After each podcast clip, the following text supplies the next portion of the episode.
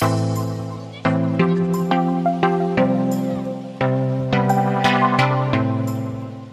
dari yang kemarin bahasan kita tentang berkebun, kemudian podcast juga banyak yang bahas tentang berkebun. Banyak tuh yang akhirnya tertarik nge-DM, entah nge-DM-nya ke Instagram pribadi atau di grup Hayu Maca. Gimana caranya bertanam untuk lahan yang sangat terbatas. Walaupun kemarin udah dijelasin tuh di lahan yang terbatas, dari karpet aja udah bisa jadi eh, tanaman perennial digabung-gabungin. Ternyata masih ada lagi nih yang bener-bener sangat terbatas. Contohnya yang tinggal di apartemen atau di kontrakan yang sisanya teh balkon doang gitu loh kira-kira apa yang bisa kita lakukan di tanah yang cuman ada segitu doang Uh, sebenarnya nggak ngaruh juga sih kalau misalkan apartemen iya jelas beda ya maksudnya antara apartemen dengan rooftop tapi sebenarnya sama. Bedanya adalah kalau di apartemen uh, pakai pot. Harus pakai pot harus ya. pakai pot wajib pakai pot. Dan pakai alas sih potnya itu Uh, potnya itu ya kalau bisa ya memang yang agak besar pilih yang paling besar.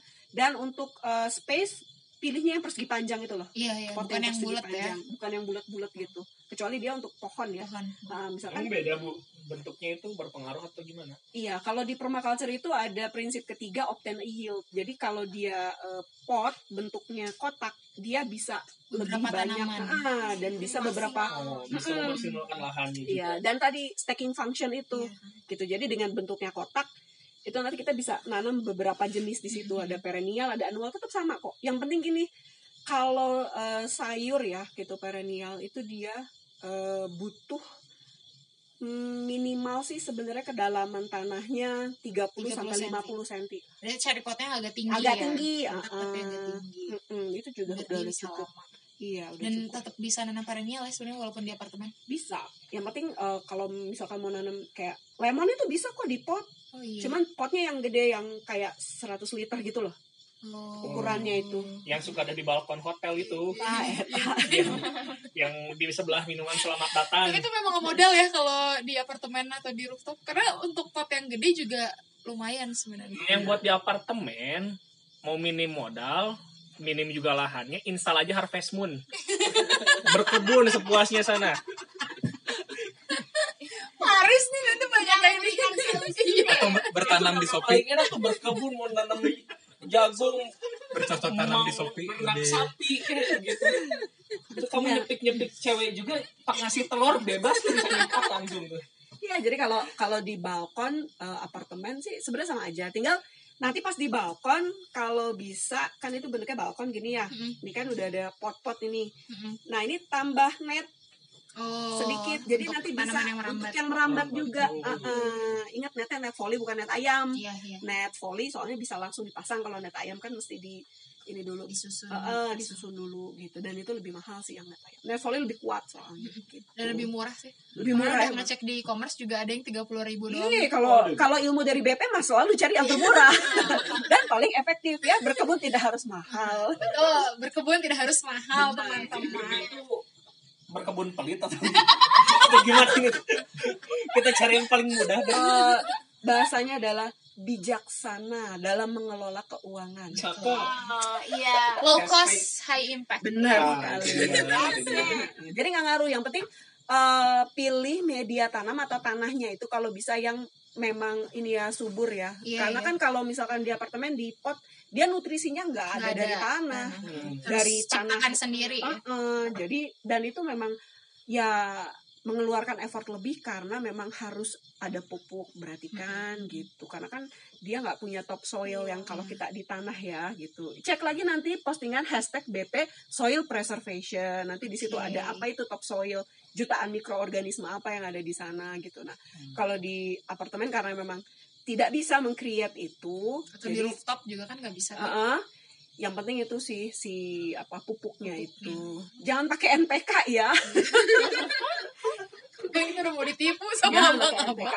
NPK itu agak berbahaya memang kalau eh, orang di kampung gitu ya Mhm. eh, sukanya pakai NPK karena memang bisa menggemburkan sebenarnya bukan menggemburkan NPK itu dia meng- akan menghancurkan bebatuan di dalam tanah Hmm. makanya gembur itu karena bebatuannya udah hancur Hancur. Tapi yang harus kita ingat itu nanti ada di di ini ya postingan BP Soil Preservation yang namanya lapisan tanah itu di bawah topsoil memang harus ada kerikilnya, Terus ada penahan. harus ada penahan supaya apa tidak erosi. Jadi kalau misalkan sekarang banyak kejadian eh, daerah lereng longsor eh kemarin ya ada kan ya Iya. sempat ya di berita yang happeningnya tuh ya itu karena emang udah nggak ada lagi pengikat. Penahan. Heeh. Salah satunya dari MPK itu. iya. Karena dia batu-batu di bawahnya hancur. hancur. Itu yang banyak terjadi kayak misalkan di Dieng gitu kan ya. Di dia Heeh, itu karena memang pakai NPK NPK murah murah banget. lima ribu dapat segepok coy Iya gitu. Jadi eh, beralihlah ke ke yang yang ini aja. Yang organik ya. Heeh, bikin ya sendiri. itu aja Mau- kalau misalkan masih bisa dapat ee kambing. Iya Iya. itu juga sebenarnya murah sih dijualin. Heeh, beli di toko tani kan lima nggak ribu udah 5.000. bisa dapat. Atau bikin sendiri bikin mikroorganisme lokal atau mall. Bisa caranya ada di hashtag BP Mall. Bu mau mau ini dulu dong spoiler si mall ini apa aja yang dibutuhin sebelum nanti lihat lagi ke kalau mall itu sebenarnya eh, ini cara kita untuk waste management ya. Salah Hmm. satu cara untuk mengolah limbah. Jadi sampah sisa dapur Mm-mm, sampah sisa nasi mm-mm. sampah potongan-potongan atau kulit sayur. Hmm. itu kita fermentasikan anaerob campur glukosa. Sebulan itu jadi mol. Nah itu tuh, tuh yang di botol itu tuh. Yang warna hitam ya? Mm-mm. anaerobnya berarti tanpa udara. Tanpa udara. Kedap gitu ya. iya itu. Itu jadi mall itu dari mana ya? Dari sampah dapur kita sendiri. Bisa kok. Nah si mall ini sebenarnya bukan pupuk tapi dia benar-benar bantu eh, mikroorganisme tanah Oh, Gitu. kayak ngaktifin gitu ya, kayak ngaktifin si Ah. Jadi mikroorganismenya. roti itu raginya gitu ya. Kayak iya ragi buat tanah. memang lagi gitu. buat tanah Oh iya. Jadi iya, dia iya, itu nanti iya. membantu membantu mikroba Ah. kan di topsoil itu nanti ada mikroba, ada organisme, ada Oh. mikroorganisme, ada bakteri baik, ada jamur kan. Mhm. Nah itu yang dihidupkan sama si mol itu gitu. aktivator ya. Eh, eh, bedanya itu. Nah si mol ini juga sebenarnya eh, karena saking dia kuatnya, dia Hmm. biasa dipakai untuk pengomposan, mempercepat kompos yang Oh. kompos daun itu Oh, iya, iya, supaya lebih cepat hancur. Kasih Dikasih mall dulu. kasih mol dulu gitu. Oh. Nah, mall ini juga bisa untuk toilet tersubat. Oh, iya, Bisa. langsung uh, ini lebur gitu. Organisme. Iya, iya. Mall itu kan hidup. Dia kan mikroorganisme. Itu tuh hidup gitu. Dia itu. Gitu. Jadi bikin sendiri bisa. Atau kalau toh beli ya itulah cari itu aja lah eh, apa? pupuk kotoran kambing. Itu itu nggak mahal juga. Enggak, enggak, lima ribuan bisa dapat kok. Ah, itu kayak bisa itu. untuk beberapa pot kan kita. Hmm. juga Iya. Kalau ngasih pupuk kambing tuh berapa periode waktu sekali tuh bu biasanya? Kalau nanamnya ya kayak di pot-pot. Sebenarnya sih eh, jangan dikasih saat dia lagi berbunga. Oh. Terlalu panas. Setelah panenan. Setelah panen Setelah baru panenan dikasih baru lagi. dikasih. Iya, itu aja. Jadi nggak seminggu sekali kita kasih itu. Nggak, enggak usah deh kayaknya. Gimana dong? Strategi. belum begitu terlanjur sih Masih dikit ya, masih lagi. dikit. Enggak, enggak, enggak usah Oh, nggak segitunya harus sih. Sering-sering ya. Justru di awal ya, pas nyiapin tanah Iya, baru harus nyiapin. pakai. Di awal. Oh, jadi tanahnya sebenarnya dikasih bukan si Efeknya tanamannya. itu kalau Iya. terlalu panas tuh efeknya jadi gimana sama tanamannya? Ya, layu atuh Oh, mati. Nah, jangan-jangan ini nih yang katanya kalau apa nanam tanaman pas udah setinggi ini pada mati itu mungkin over pupuk mungkin ya. kayaknya. Numpuk banget kayak kambing. mikirnya kita biar makin subur kali Iya, ya. iya. jadinya Karena dikasih pupuk gue terus Enggak sih, Ya, itu overload berlebihan gak baik. gitu. Nah, benar. Terima kasih Faris. Terima kasih ilmunya Bu Nana. Bu Nana ngomong-ngomong tentang pangan, tentang berkebun nih. Kan di tema eh bukan di tema, di obrolan podcast kita kemarin terus di diskusi Bu Nana yang Bu Nana buka di Hayu Maca itu berawal dari ketahanan pangan. Gak lama setelah kita diskusi tuh keluarlah berita-berita di media Hmm. eh, mengabarkan kalau di masa Covid ini Indonesia krisis pangan di beberapa provinsi. Nah, kalau dari Bu Nana sendiri ada nggak sih cara-cara yang bisa kita lakukan atau mungkin bisa dilakukan secara komunal atau sendiri untuk ngatasin si ketahanan pangan ini? Sebenarnya sih eh, kalau kita bicara soal ketahanan pangan, ini ada dilema ya karena di satu sisi yang masa sekarang ya, masa Iya, sekarang. Covid ini si petani itu punya surplus. Betul, ada yang yang, bermasalah itu ya. distribusinya sebenarnya yang nggak nyampe ke kota. Oh. Jadi sebenarnya si petani itu kesulitan menjual Menyalurkan iya menjual gitu. Sedangkan Padahal si mah orang banyak ya kotanya, produknya. iya orang kotanya yang kesulitan distribusi Iya, iya. gitu sih sebenarnya. Jadi permasalahannya kalau menurut aku bukan ketahanan pangannya sih tapi di di distribusi kita yang masih jalurnya kan lemah banget distribusi itu. Iya. Mm, dan you know lah dari dari petani ke tengkulak Iya.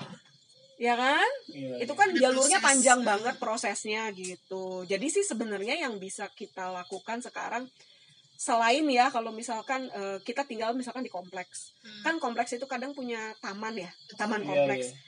bisa nggak minta izin sama pengelolanya Pengelolanya. atau pengurus kita ubah itu jadi community garden? Gitu. Itu sebenarnya bisa sih mulai dari situ yang tinggal di kompleks itu.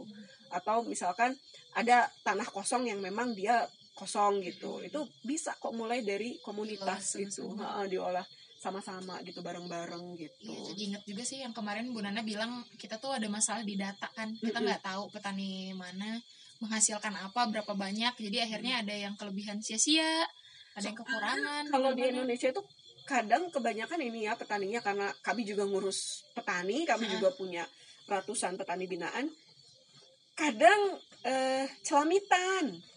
Misal ada satu petani tanam cabai Iya. sukses. Semuanya ngikutin serius itu itu itu, rumus real normal. banget. Di Indonesia gitu. Bisnis apa pun yang gak hanya di pertanian. kepal Milo? Ke mana dia sekarang? Cincau. Es sekarang cincau sekarang boba. cappuccino. Sekarang sedang boba. Boba tuh Oh itu terjadi juga di petani ya? itu terjadi di petani dan itu itu real real Oke. sekali gitu jadi Tergoda duluan dengan Eh, si jadi sebenarnya kalau kita lihat dari luas eh, wilayah Indonesia ya, kita ini termasuk salah satu produsen sebenarnya, produsen. Em, karena kami juga punya beberapa lahan yang bahkan itu di eh, apa di kontrak sama Korea loh untuk nanam ubi, karena Korea udah kehabisan lahan itu. Kan. Hmm. Di Jawa Tengah. Banyak orang Korea, orang Cina, orang Jepang yang Padahal kan Bandung tuh kan sister sister city sama di Korea gitu kan. Dia udah seingat saya pernah ada kerjasama tentang kopi kalau nggak salah. Kopi itu dengan Korea udah banyak banget Indonesia tuh. Sebenarnya kita produsen gede kita gitu. produsen besar. Hanya saja setelah ya pasca panen itu kita masih lemah. Rantainya itu Oh. distribusinya. Distribusi. rantai distribusinya itu masih lemah sekali gitu. Belum sa- jadi terputus gitu. Oke. jadi kalau kalau menurut pendapat pribadi saya yang memang eh, kami terjun langsung ke lapangan ya eh, kita bukan kekurangan bahan pangannya tapi ada mata rantai yang hilang dari pendistribusiannya. Karena sekarang faktanya di Lembang juga itu sampai dibuang-buang sayuran. Gitu sekarang kondisinya seperti itu. Sedih. Iya, karena bukan masalah memproduksinya kita yang kurang, tapi jalur distribusinya itu yang putus. Nah, eh, makanya itu kan kemarin udah cerita ya kalau eh, BP dan rekan nanti kita akan eh, buka toko organik yang berharap kita bisa bantu eh, apa ngambil hasil-hasil dari si Iya, petani gitu tengkulak itu. tanpa tengkulak gitu dan mungkin cara kita udah harus berubah. Sekarang kan zamannya online. Online. Iya. sedangkan petani itu masih konvensional gitu. Jadi memang harus ada satu komunitas yang menjadi penengah. Iya. mungkin kayak sekarang ada itu kan eh, aplikasi Tani Hub kayak gitu-gitu kan ya. cuma kan eh, lingkupnya masih kecil. Mungkin ya masih baru Jabodetabek Jawa Iya, Barat juga betul, belum betul, semua ya. aku asa di Kecimahi aja belum ya gitu. Tani Hub sama sayur box Bandung sih yang nah udah bisa. heeh, kayaknya masih kurang jangkauan aja sih Betul, betul, gitu betul. padahal kemarin kalau nggak salah masih ingat nggak waktu zaman zamannya pemilu itu Hmm. ya salah satu apa janji-janji dari para calonnya pada saat itu untuk membuat ini apa menyambungkan petani langsung dengan pembeli menggunakan Aplikasi. menggunakan aplikasi gitu kita sih nunggu banget nih itu apakah bisa terwujud atau tidak gitu. Iya, eh, from my humble opinion sih ya, jangan terlalu terpaku dengan pemerintah. Oke. Harus dari kitanya sendiri Harus ya. dari kita sendiri. Tapi ini ada yang menarik nih Bu terkait rantai distribusi pertanian. Kita diskusi aja ya. Kemarin tuh saya baca eh, sebuah thread gitu di Twitter. Jadi ada yang eh, cerita dari perspektif mungkin tengkulaknya kali ya Hmm. atau petani yang menggunakan si tengkulak. Jadi salah satu alasan mereka itu susah banget lepas dari tengkulak.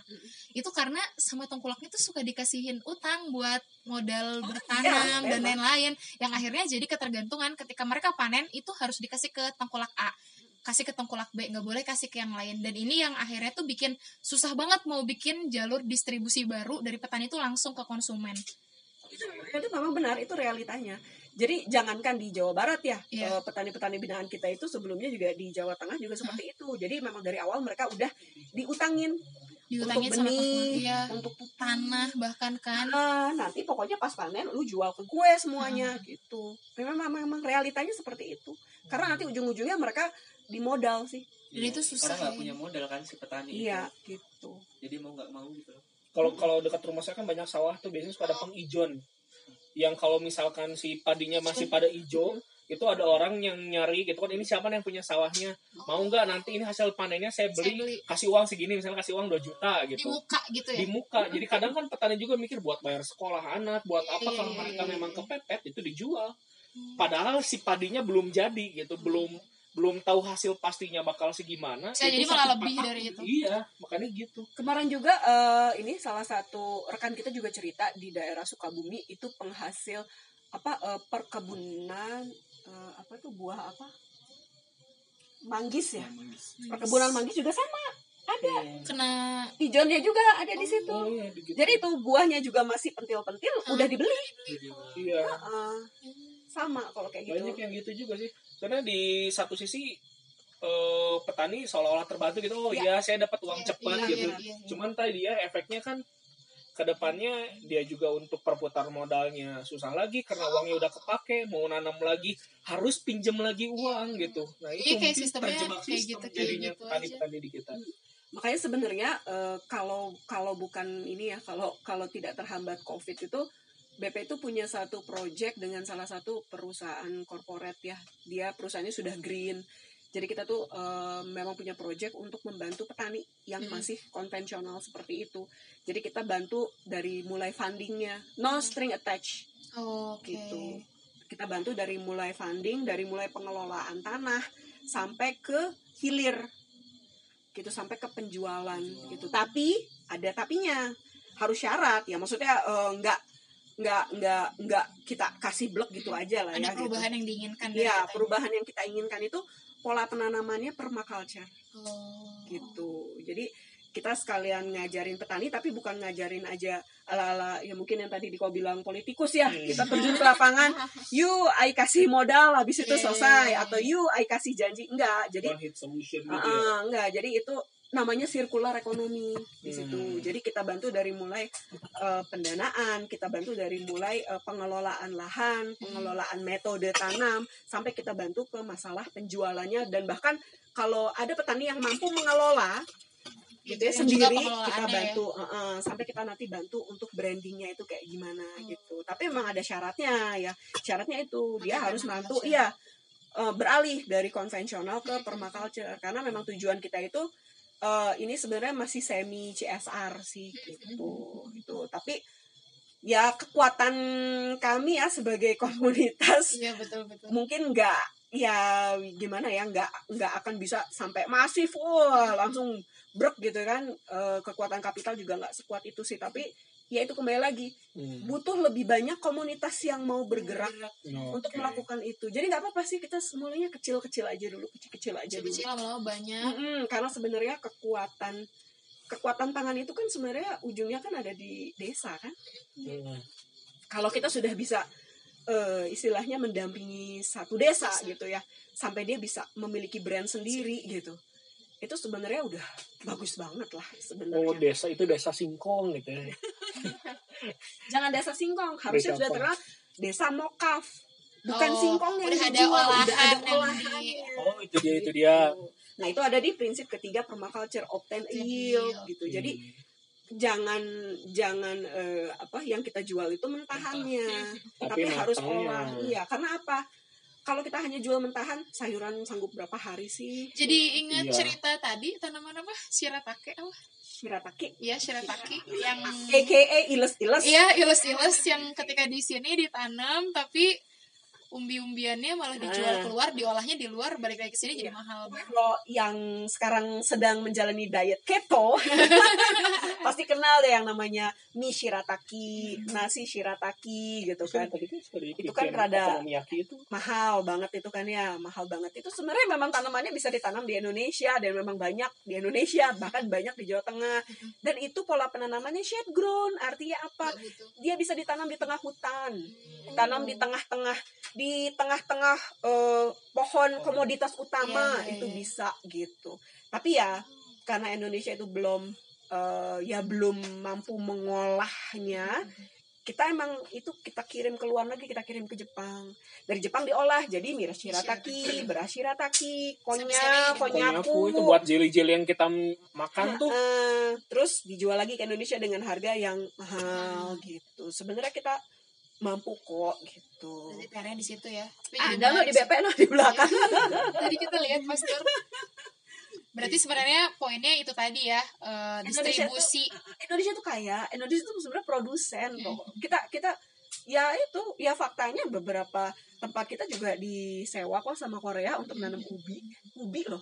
Mereka nanam ubi di sini gitu. Wih bro, si lembu, si lembu. Eh, eh, eh. dan dan itu artinya ya tanah kita masih kaya Iya, iya. hanya saja memang ada missing link lah ya ra- rantai yang terputus gitu di di satu proses makanya either itu nanti tidak terdistribusi dengan baik ya kan nanti tidak terdistribusi dengan baik berpengaruh ke pasokan kan Iya, yang makanya Gitu. sekarang seolah-olah kita sedang krisis pangan. enggak enggak cek aja lah iya. cek cek langsung ke ini ke petani mereka nggak bisa jual bahkan Iya. karena ada yang mau beli Dengan Terus kan restoran, hotel restoran tutup. ditutup. Iya.